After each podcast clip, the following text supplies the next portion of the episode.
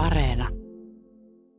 Aluevaaleissa äänestetään ensi viikon sunnuntaina 21 hyvinvointialueelle valtuustot. Puoluesihteerit Politiikkaradion vieraina. Minä olen Marjo Näkki. Politiikka-radio. Tervetuloa Politiikkaradion arvon puoluesihteerit. Kokoomuksen Kristiina Kokko, Kiitos. perussuomalaisesta Arto Luukkanen Ja kiitoksia. ja vihreistä Veli Liikanen. Kiitos. Kokoomus on ollut pitkään mielipidemittauksissa Suomen suosituin puolue. Olette kuitenkin oppositiossa. Minkälaisen kiitoradan kohti eduskuntavaaleja te näissä aluevaaleissa näette, Kristiina Kokko? Kyllä aluevaalit on tosi tärkeä äh, virstanpylväs matkalla kohti sitten eduskuntavaaleja, mutta on nämä myös itsenäisinä vaaleina tosi tärkeät. Ja kyllä meillä se todellinen mittauspiste on sitten se 20, 23. päivä tätä kuuta, että gallupit mittaa taakse jäänyttä aikaa ja nyt sitten keskitytään tähän. Aluevaltuustot, aluevaltuustot vastaavat jatkossa siis sosiaali- ja terveydenhuollosta sekä palo- ja pelastustoimesta.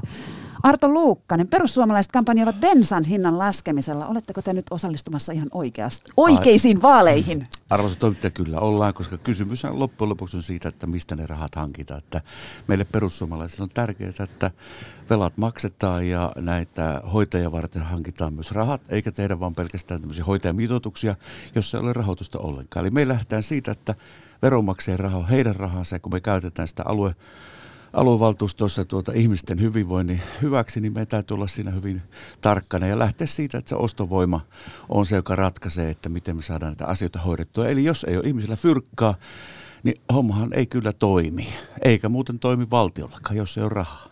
No, Veli Liikanen, vihreiden, oikeastaan se vihrein laidun, eli Helsinki ei ole lainkaan mukana näissä aluevaaleissa. Onko tämä nyt jollain tavalla sitten vähän epämotivoivat vaalit teidän puolueellenne?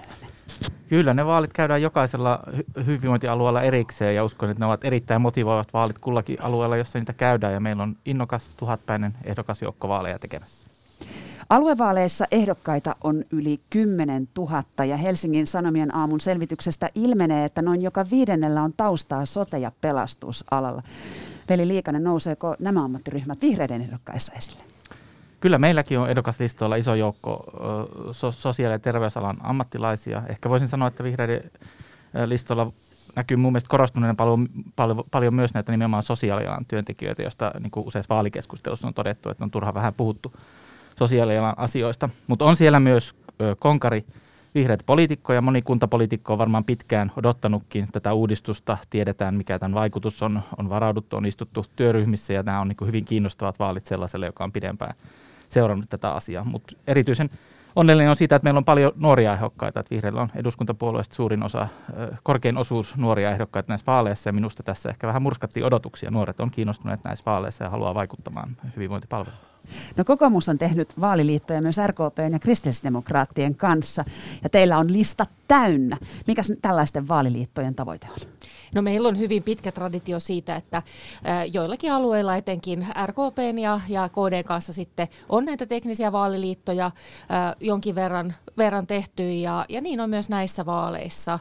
Mutta tota, kyllä meillä oli tosi tärkeää se, että saadaan, saadaan listat täyteen ja enempää ei olisi tosiaan väkeä mahtunutkaan ja, ja kova, kova työ tehtiin, että, että saatiin sitten haettua ehdokkaat näihin vaaleihin. Ja nyt sitten yhdessä tällä kokoonpanolla lähdetään sitten ää, tavoittelemaan tietenkin sitä suurimman puolueen asemaa. No perussuomalaiset, kuinka paljon hoitajia teidän riveistä?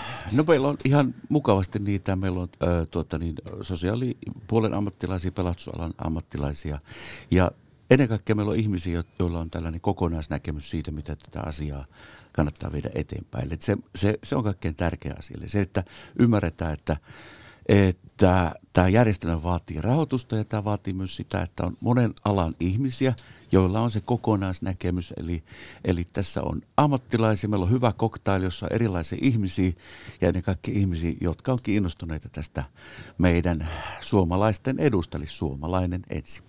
Perussuomalaisten riveistä erosi Ano Turtioinen ja hän onnistui saamaan listoille parisataa ehdokasta ja vertailun vuoksi kristillisdemokraateilla on 300 ehdokasta. Kuinka paljon Turtiainen teidän perussuomalaisten ehdokkaita? Ei, enpä usko siinä ääripäissä tietysti aina rutisee. Ja tuota, meillähän, jos me oltaisiin saatu 60 ehdokasta lisää, meillä olisi ollut se täysin lista. Meillä tietysti oli tietyt ongelmapisteet, että ne oli se ruotsinkielinen alue, josta sitten ei niin paljon tulla, mutta siihen kannattaa panna, panna paukkoja. Eli det, det ingen fara att rösta oss Finland. Bara rösta oss. Ja, ja varmasti, vassaku. Ja varmasti kakkoskieli toimii myös muilla puolueilla. Ähm, SDPllä on uutissuomalaisten selvityksen mukaan puolueesta suurin vaalibudjetti ja keskusta näyttää mainostavan isosti televisiossa. Otetaanpa kierros kokoomus. Mikä oli teidän satsaus näihin aluevaaleihin? No kaikki pistettiin peliin, mitä, mitä kirstun pohjalla oli, mutta noin, noin puoli miljoonaa eli 500 000 euroa. Ja, ja totta kai olisi, olisi mukavampi isommallakin budjetilla pelata, mutta kyllä se näin on, että eduskuntavaaleja vartenkin, vaikka ne sitten ihan säännönmukaisessa ajassa toimitettaisiin, niin, niin kyllä sinnekin tarvitaan varautumista. Eli, eli tota, kyllä tietenkin tällaisena aikana, varsinkin kun väki on paljon kotona, niin on, on tärkeää tavoittaa ihmisiä sieltä kotoa. Ja, ja senpä takia niin printtimainonta, televisio, kaikki nämä tietenkin on, on mitä enemmän sitä on, niin niistä sitä tyytyväisempää sitä tietenkin saa olla. Veli Liikanen, kuinka haasteikasta on ylipäätään käydä kampanjointia aluevaaleissa, kun ehdokkaat on tietysti ympäri Suomenmaan? No se nyt ei ole puolueelle mitään uutta, että ehdokkaat on ympäri Suomenmaan vaaleja. Valtakunnallisia vaaleja käydään maassa ja joka kerta se ei ole meille mitään uutta, mutta nyt tietysti erikoista on nämä olot. Tämä koronatilanne on nyt vielä toisenlainen kuin kuntavaalien aikaan. Rajoitukset on osin tiukempia ja sitten nyt ehkä sitä, mitä kuntavaalien aikaan monessa paikassa jo spekuloitiin ja odotettiin, että että verkkokampanjoinnilla ja sellaisella etä, etätavoittamisella on iso rooli, niin nyt, nyt se siltä tuntuu, että hyvin monessa paikassa äh, mahdollisuudet tavoittaa äänestäjiä painottuu myös aika paljon niin kuin vaalikoneisiin ja verkkoihin ja sellaisiin keskusteluihin, mutta onneksi rajoitusten puitteissa kampanjaakin on pystytty tekemään. Ja minkälainen on vihreiden budjetti? Meidän budjetti, puolueen valtakunnallinen kattokampanjabudjetti on noin 350 000 euroa ja täytyy, täytyy tietysti muistaa, että vaaleissa näkyvä raha niin tulee myös paljon ehdokkailta yhdistyksiltä alueelta, ei pelkästään puolueen kattokampanjoista. Ja ehkä mä nyt koen, että tämä vaalit on tullut aika nopeasti kaikille. Kesällä päätettiin lainsäädäntö puoli vuotta ollut niin puolueilla kuin kaikilla tota, mediankin edustajilla ja muilla tehdä valmistautumista niin täh, tähän rakoon, niin ehkä tämä budjetti oli riittävä ja, ja pystytään valtakunnan vaalikampanja tekemään. No Arto Luukkanen, kuinka paljon perussuomalaiset saa laitettua no, rahaa tähän? puoli miljoonaa laitettiin ja meillähän ei tämmöistä kynnysrahaa ole tai tämmöistä pääsumaksua ole, vaan me uskotaan siihen demokratiaan, siihen, että ihminen voi osallistua vaaleihin riippumatta hänen varallisuudesta. Ja se on tosi tärkeä asia, että, että meille, meillä oikeastaan muuta, muuta kuin tuota, niin, tuota, kansan tuki, lähdetään siitä näiden vaalien alla, erityisesti myös me mediassa olemme toistelleet, että nämä aluevaalit eivät kiinnosta ketään, mutta tämä taitaa nyt olla vähän myös sellainen myytti, mitä me itsekin tässä nyt nostamme. Eli unohdetaan nyt se, mutta Kristina Kokko, kokoomuksen näkökulma. Kuinka vaikeaa tai helppoa on ihmisiä inspiroida urnille? Arviosi. No Kyllä mä luotan ihmisiin ja, ja siihen, että meillä tutkimusten mukaan niin, niin tota, velvollisuuden tunto on yksi keskeisimpiä syitä käyttää ääntä. Ja luulen, että Suomessa on, on tämä meidän muutenkin vakiintunut, vakiintunut äänestäjäkunta kaikilla puolueilla, niin on sellaista väkeä, jotka sitten kun se äänestysilmoitus sieltä postilaatikosta kolahtaa ja se nostetaan siihen eteisen pöydälle odottamaan, niin aika moni sitten kuitenkin vaalipäivänä viimeistään, ja nyt tietysti kun on tällaista poikkeuksesta koronaolosuhteet, niin myös ennakkoäänestysaikana, niin lähtee sitten sitä äänioikeuttaan käyttämään. Eli kyllä mun mielestä nämä, nämä kaikista kovimmat arviot siitä alhaisesta äänestysprosentista, niihin en usko, mutta totta kai saadaan yhdessä tehdä paljon töitä, että, että tietoisuus siitä, että vaalit on nyt ja äänestää pitää, niin, niin kaikki, kaikki ihmiset sitten tavoittaa mikä on kokoomukselle sellainen ei niin karvoja, ihokarvoja nostattava vaaliprosentti? Mikä se pitäisi ylittää, että suomalainen demokratia toimii? Kyllä mä sanoisin, että me lähdetään, nä, nähdään prosentti, joka on lähellä 50 jopa. Eli sanotaan, että yli 40 ehkä, ehkä mennään siinä äänestysprosentissa. Itse uskoisin, että nelosella alkaa. No Veli Liikanen, mikä on vihreiden kipukynnys? Kyllä me toivotaan tietysti kaikki parasta, niin kuin mahdollisimman suurta äänestysaktiivisuutta. Toivon, että osutaan siihen 4-50 väliin. Se on varmaan realistinen toive tässä tilanteessa, jos päästään yli 50 parempi. Mä uskon, että näissä vaaleissa on paljon pöydällä sellaisia teemoja, valitaan sellaisia päättäjiä, jotka tulee tekemään ratkaisuja nimenomaan niihin kuumiin kysymyksiin, joita toisaalta koronakriisin takia, toisaalta vuosien kehityskulun takia Suomessa sotepalveluissa on ollut. Yksi on mielenterveyspalveluiden tilanne, jossa on joka vuosien varrella noussut vähän enemmän keskustelua ja me tiedetään ne puutteet. Ennaltaehkäisevään palveluun, var, varhaiseen tukeen pitäisi siirtää panostuksia. Se on ollut koko tämän uudistuksen tavoite siitä asti, kun sitä on tehty. Ja tämä on niin myös tärkeä asia, jotta nämä tulevat päättäjät tulee päättämään. Lastensuojelusta puhutaan, sosiaalityöstä, kaikesta tästä. Ja kyllä nämä on tutkimuksesta toiseen nämä sosiaali- ja terveyspalveluihin liittyvät teemat on ollut äänestäjien mielestä kaikkein tärkeimpiä tai top kolmosessa vaaliteemojen joukossa, niin kyllä näiden pitäisi olla vaalit, jotka, jossa niin kuin ihmiset käyttävät ääntään sen puolesta, että kuka tulee tekemään ne tulevaisuusratkaisut näissä mainituissa asioissa. Ja toki tässä myös nyt sitten vihdoinkin pannaan täytäntöön se uudistus, josta on puhuttu 10-15 vuotta, ja mä uskon, että siitä meidän kaikkien pitäisi olla helpottuneita, että nyt päästään niin kuin oikeasti töihin ja tota, ottamaan hanskat käteen ja laittaa asioita kuntoon, kun, ja lopetetaan tämä vel- vellominen tässä, että minkä, pitäisikö tehdä vai eikö tehdä. Nyt ruvetaan tekemään. No Arto Luukkanen, perussuomalaiset käyvät keskustelua jo hallinto-oikeuden takia, koska nämä koronasäännökset ovat olleet jollain tavalla epäselviä kampanjoinnin tuoksinnassa. Niin siis äh, arvon kollegat varmaan samaa mieltä, että demokratian perusidea on se, että yli puolet pääsee äänestämään, koska sehän kysymys on, että enemmistö päättää. Ja nyt tietysti mehän ollaan usein paljon täällä toimittajat nauraskelleet Itä-Euroopan maille, joilla nyt tässä viime aikoina on ollut tämmöisiä 40 prosentin tai allekin äänestystuloksia. Nyt täytyy aina sitten kysyä ihan oikeasti, että mitä tämä vaikuttaa demokratiaan, jos meille tulee tämmöiset kirkkoherran vaaleja muistuttavat äänestysprosentit, että onko nämä vaalit legiimit silloin, että jos, jos, jos tosiaan asiat käy näin. Ja kysymys kuuluu, että minkä ihmeen takia näitä ei voitu esimerkiksi laittaa vuoden 2023 eduskuntavaalien yhteyteen, jolle taas on ollut älykästä ja viksua.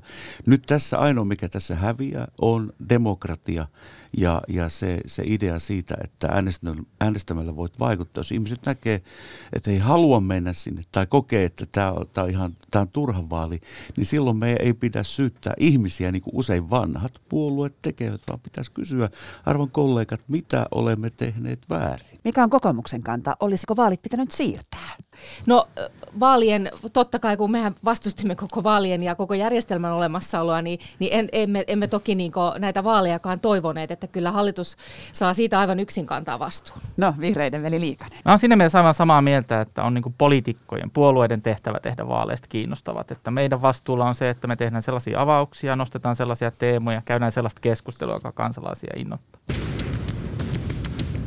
Politiikka Radio. Käynnissä on Politiikka-radio. Minä olen Marjo Näkki ja täällä studiossa kanssani ovat puoluesihteerit kokoomuksesta Kristiina Kokko, perussuomalaisista Arto Luukkanen ja vihreistä Veli Liikanen. Mennään sitten vaaliteemoihin. Kristiina Kokko, tulit sanoneeksi tuossa, että kokoomus alun perinkin tätä sote-uudistusta vastusti, mutta mitä kokoomus aikoo nyt alueella ja hyvinvointialueella tehdä niin, että palvelut turvataan ja ihmiset saavat pääsevät hoitoon ja ei, kulut eivät nouse liian kalliiksi?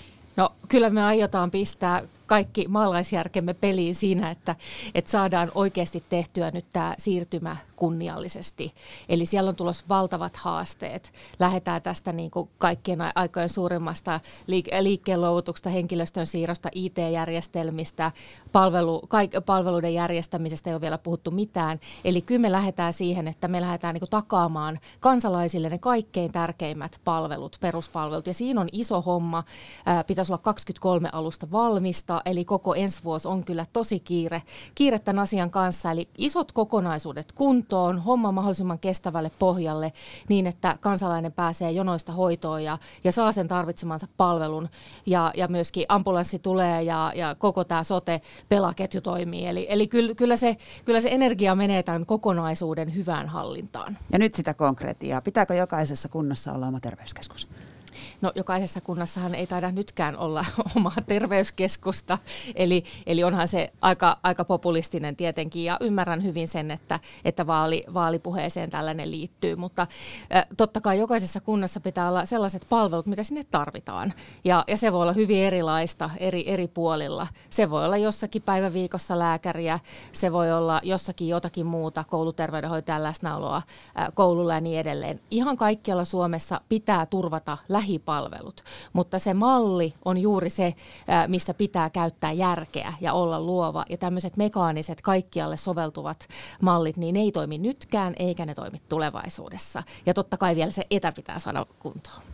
Arto Luukkanen, miten perussuomalaiset hoitavat palvelut vastaisuudessa? Tärkeää, että palvelut on lähellä ja ne on laadukkaita. Ongelma tässä on se, että meillä on hallitus, joka ei ole kyennyt tuota hoitamaan nytkään tämä nykyisen järjestelmän No mutta nyt miten perussuomalaiset tätä. tekisivät No meillä lähtökohta on siitä, että se kysymys on kaikki perustuu rahaan. Eli että meillä on tarpeeksi hyvä rahoitus lähteä siitä, että me katsotaan mikä on prioriteetti, mikä on tärkeä. No mikä on prioriteetti? Ja prioriteetti ei ole se, että rahaa työnnetään vaikka Euroopan unioniin tai että Suomi on globaali tuota, eli No sosiaalitoimisto. nyt Ei, kun tämä on se ydin. Puhutaan rahasta ja me kerrotaan ihan selvästi arvoiselle hallitukselle, että on mahdollista priorisoida suomalaiset. Hyvänä aika, ne äänestää, äänestää meitä, no, no meiltä, meiltä, me, ne antaa meille mandaatin, meidän pitää huolehtia heidän hyvinvoinnista ja se on tärkeää. Tämä priorisaatio ja se, että rahat riittää, se on ydinkysymys. Veli Liikanen,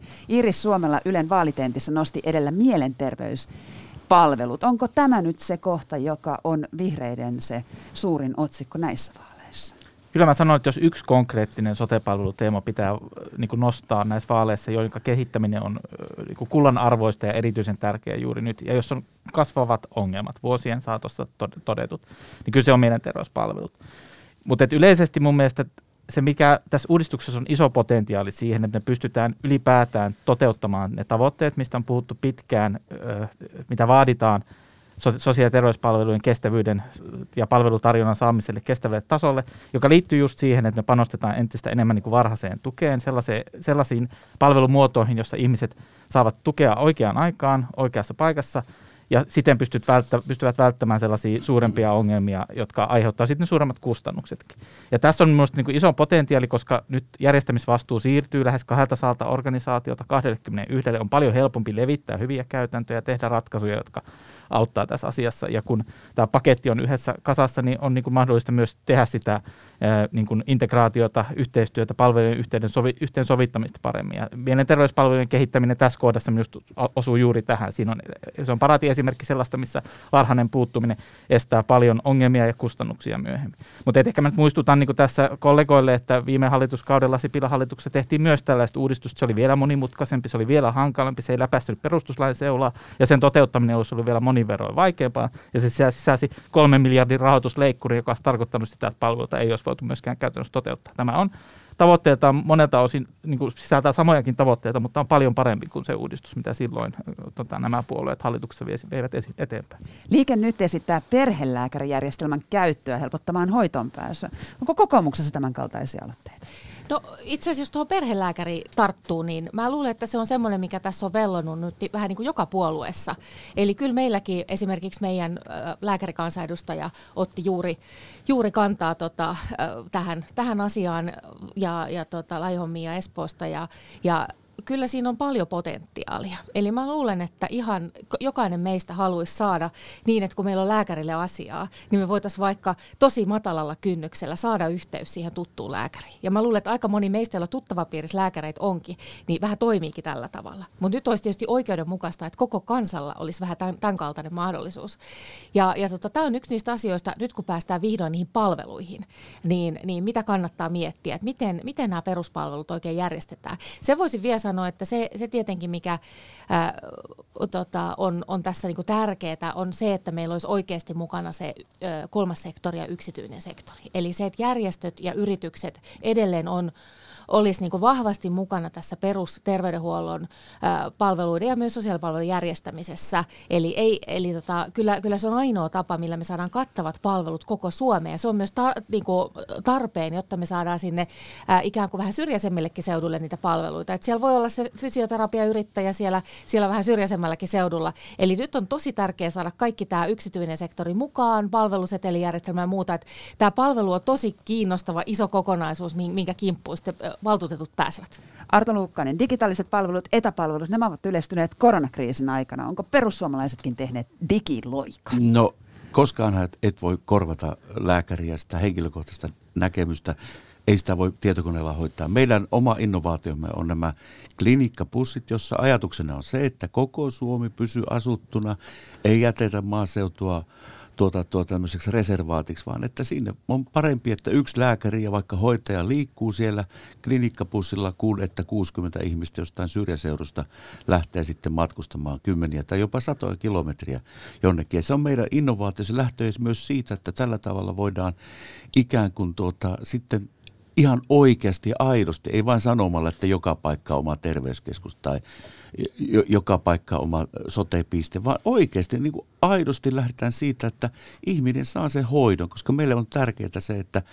että ei ketään ihmistä jätetä. Tuleva sote-uudistus uhkaa leikata pelastustoimen rahoitusta maakunnissa, koska uudistus jättää hyvinvointialueelle mahdollisuuden käyttää pelastustoimen rahoitusta sote-menoihin. Kuinka iso riski tämä on, Veli Liikanen?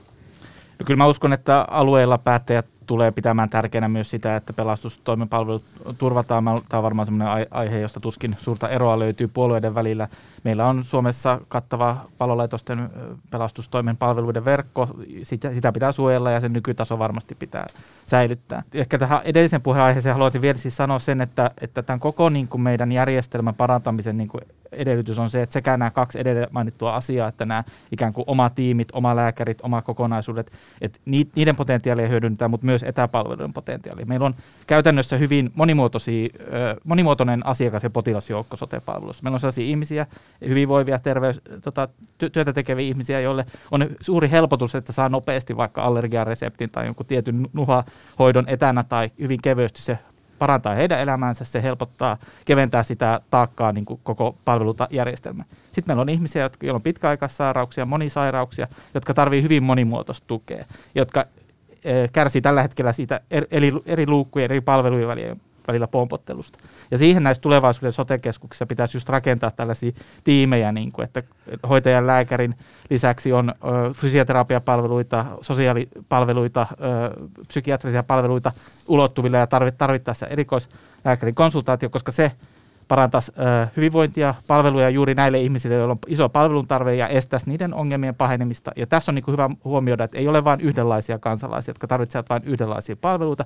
Me voidaan yhtäältä keventää tavallaan tätä palvelujärjestämisen taakkaa tällä hetkellä just hyödyntämällä joustavasti näitä etä- ja sähköisiä palveluita, mutta sitten toisaalta siellä, missä palvelua tosiaan tarvitaan, sitä pitää tarjota niin kuin toimivasti niin, että palvelut pelaa yhteen. Miten perussuomalaiset var- varmistaisivat sen, että pelastus toimii, kaikkialla Suomessa? No, nämä vapaaehtoiset palolaitokset hoitaa noin 60 prosenttia, 90 prosenttia Suomen alueesta, siis ra- kaikista hälytyksistä 60 prosenttia.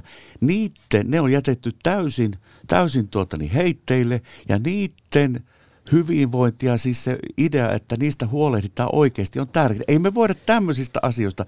Se on arvon toimittajallekin tärkeää, jos kesämökki syttyy palaamaan, niin ei sitten vasta viiden tunnin päästä tule paloauto sinne vaikka sinne hiiloksille lämmittää makkara. Eikö näin ole? No mutta tämähän kuulostaa siltä, että perussuomalaiset ovat vähän niin kuin kolmannen sektorin palveluissa, palveluiden perässä vähän samalla tavalla kuin kokoomus. Mutta puhutaan nyt vielä tästä rakenteesta. Eli hyvinvointialueille on ennalta määrätty budjetti. Eli siellä on hyvin vähän liikkumatilaa tässä budjettivastuussa. Ja nyt on tuotu esiin myös tätä maakuntaveroa. Ja Vasemmistoliiton äh, Li Andersson näyttää nyt olevan ainoa, joka varauksetta kannattaa tätä maakuntaverotusta. Kristiina Kokko, kokoomus ei ole tästä innoissa. Ei, me vastustamme maakuntaverotusta, eli kyllä kaikki ne laskelmat, joita, joita meillä on, niin, niin kyllä, kyllä siinä aika yhdenmukainen viesti on siitä, että, että se, se tulisi työn verotusta kiristämään. Ja, ja miksi se on tietenkin sitten niin vaarallista on se, että, että me, me niin ainoa vaihtoehto, että me selviydytään tässä ikääntyvän väestön ja kasvavien palvelutarpeiden maailmassa on se, että meillä on työtä, toimeentuloa ja, ja ikään kuin tätä talouden liikettä. Muuten, muuten tämä niin yhtälö ei toimi ja siihen hirveän huonosti sopii se, että työn verotusta kiristetään. Eli, eli senpä takia niin tämä, tämä rahoitusmalli täytyy ratkaista toisin. Siellä on myös isoja äh, sisäänrakennettuja ongelmia siinä, että nimenomaan tämä ikään kuin ennaltaehkäisy ei, ei näy, näy siinä rahoitusmallissa. Eli siellä pitäisi olla niin suuremmat kannusteet terveyden edistämiseen kuin, kuin vain sitten – sairaudenhoitoon. Totta kai on selvää, että kaikki ihmiset pitää hoitaa. Siitä ei ole kyse, vaan siitä, niin että se rahoitusmalli kaipaa varmasti lähivuosina fiksausta, koska, koska tosiaan tämä, tämä kannustavat elementit sieltä aivan ilmiselvästi puuttuu. Perussuomalaiset vastustaa päättävästi maakuntaveroa. Mikä on vihreiden kanta maakuntaverotukseen? meillä menee tietty osa julkisesta varoista meidän bruttokansantuotteesta sosiaali- ja terveyspalveluihin. Itse asiassa Suomessa pienempi osa kuin monissa naapurimaissa. Jostain ne rahat kerätään joko tapa, joka tapauksessa, ne kerätään joko asiakasmaksujen kautta käyttäjiltä tai sitten ne kerätään tyypillisesti verotuksen kautta julkiselta toimelta. Jos se valtio maksaa ne kustannukset tulevaisuudessakin tästä hamaan tulevaisuuteen, ne kerätään valtioverotuksen kautta. Se on myös työhön kohdistuvaa verotusta, jota tässä nyt kollegat haluaa aktiivisesti unohtaa, että tällainenkin lasku on maksettava. Mä itse kannatan sitä, että tulevaisuudessa löydettäisiin toimiva maakuntaveron malli näille alueille, jotta myös tämä kustannusvaikutus ja ikään kuin vastuu ja, ja rahoitusvastuu on enemmän niiden vaaleilla valittujen päättäjien käsissä. Mä uskon, että se vahvistaisi myös vastuullista taloudenpitoa näillä alueilla, mutta, mutta tota, se on tosiaan tulevaisuuden juttu. Nyt valitaan ne päättäjät tällä mallilla tekemään päätöksiä ja käyttämään viisaasti se raha, mikä valtiota alueelle tulee, mutta haluan muistuttaa, että ei tästä verot ole häviämässä mihinkään, vaikka tota, tässä kovasti pidetään maakuntaveron vastaisia puheenvuoroja. Työmarkkinakierros on käynnissä ja on osoittautunut jo sangen vaikeaksi ja terveydenhuoltoon liittyvät neuvottelut ovat vielä edessä ja Ylen vaalitentissä hoitajien palkat ovat nousseet esiin ja kuumentaneet tunteita. Li Andersson Vasemmistoliitosta ja keskustan Annika Saariko ottivat tulisesti yhteen. Kristina Kokko, onko tämä aluevaalitilanne oikea paikka päättää hoitajien palkoista? No tietysti suurin osa ammattiryhmistä on aika peloissaan, jos, jos toi tuo galleria ihmisistä päättäisi heidän niin työmarkkinaehdoistaan, että, että kyllä se tietysti lähtökohtaisesti on, on niin vähän, vähän väärä paikka eikä niin vähäkään väärä paikka keskustella tästä aiheesta, mutta sinänsä mun mielestä se on oikein myöntää, että vaikkapa täällä pääkaupunkiseudulla, niin kyllä sillä hoitoalan palkoilla on todella haastava tulla toimeen ja elättää itsensä ja perheensä. Eli se, että jos, jos se bruttotulo alkaa kakkosella, niin kuin se hyvin monilla ammattiryhmillä alkaa, niin kyllä se aiheuttaa ikään kuin ostovoimassa ongelmia ihan, ihan niin kuin selkeästi ja siinä asumisen ja perustarpeiden ja, ja niin kuin lasten elättämisen osalta. Että musta asia siitä, että, että tota, äh, niin nämä ongelmat on todellisia, mutta, mutta se, että miten ne korjataan, niin, niin se on tosi pitkän tähtäimen työmarkkinakysymys, joka tosiaan niin ei tässä vaikka kuinka populistisia heittoja kuka tahansa tästä asiasta tekisi, niin se ei ratkee, ei, ei tänään valitettavasti politiikkaradiossa eikä se ratkee noiden puheenjohtajien vaalitenteissä. No yritetään kuitenkin, Veli Liikanen, miten hoitajien palkkakysymys, miten se pitäisi ratkaista? No musta on kyllä sinänsä politiikassa on kyse arvoista ja periaatteista ja tavoitteista ja tosiaan julkisesti valitut päättäjät päättää myös rahan käytöstä ja osittain sen keruusta.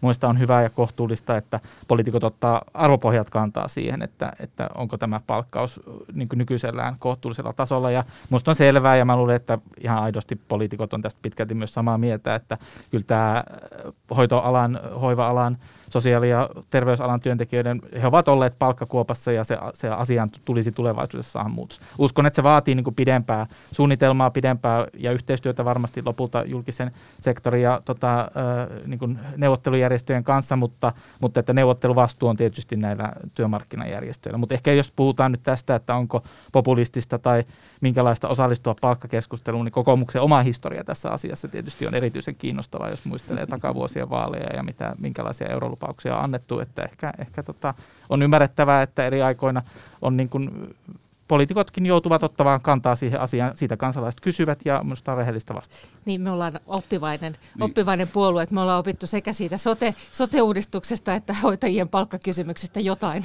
Nyt vaaleissa valittuvat päättäjät hyvin konkreettisesti on niin kuin vastuussa sen äh, alue, hyvinvointialueen strategiasta, johtamisesta, henkilöstöpolitiikasta ja erityisesti siitä henkilöstöpolitiikasta, joka liittyy motivaatioon ja työoloihin muuten. Miten sähköiset tukipalvelut toimii, minkälaista johtaminen on, miten joustavaa ikään kuin työnantajapolitiikka on suhteessa vapaisiin ja muihin. Ja tässä on julkisella sektorilla varmasti osittain paljonkin petrattavaa niin tiettyihin yksityisen sektorin toimijoihin nähden, kun mietitään tätä kilpailua osaajista ja henkilöstöstä. Ja tämä on mielestäni todella tärkeä asia, mistä näillä alueilla alueella päätetään. Ehkä Artolle tässä tähän tota, huomautuksena, että tällä hetkellä, jos nykymallilla jatketaan, niin nämä sotekulut kasvaa vielä nopeammin näillä alueilla. Ne, niistä vastaa rahoituksesta kunnat. sitä kautta ne kaatuvat nykyyrittäjien ja muiden maksettaviksi, jos jotain järjestelmän muutosta ei tehdä. Ja nyt, nyt on tässä siis erittäin hyvä mahdollisuus parantaa niitä Onko palveluja niin, että, vähe, että tämä verokuorma tulevaisuudessa pysyy kohtuullisena. Kiitoksia keskustelusta puoluesihteerit kokoomuksesta Kristiina Kokko, perussuomalaisesta Arto Luukkanen ja vihreistä Veli Liikanen. Tämä oli Politiikkaradio ja minä olen Marjo Näkki. Politiikka Radio.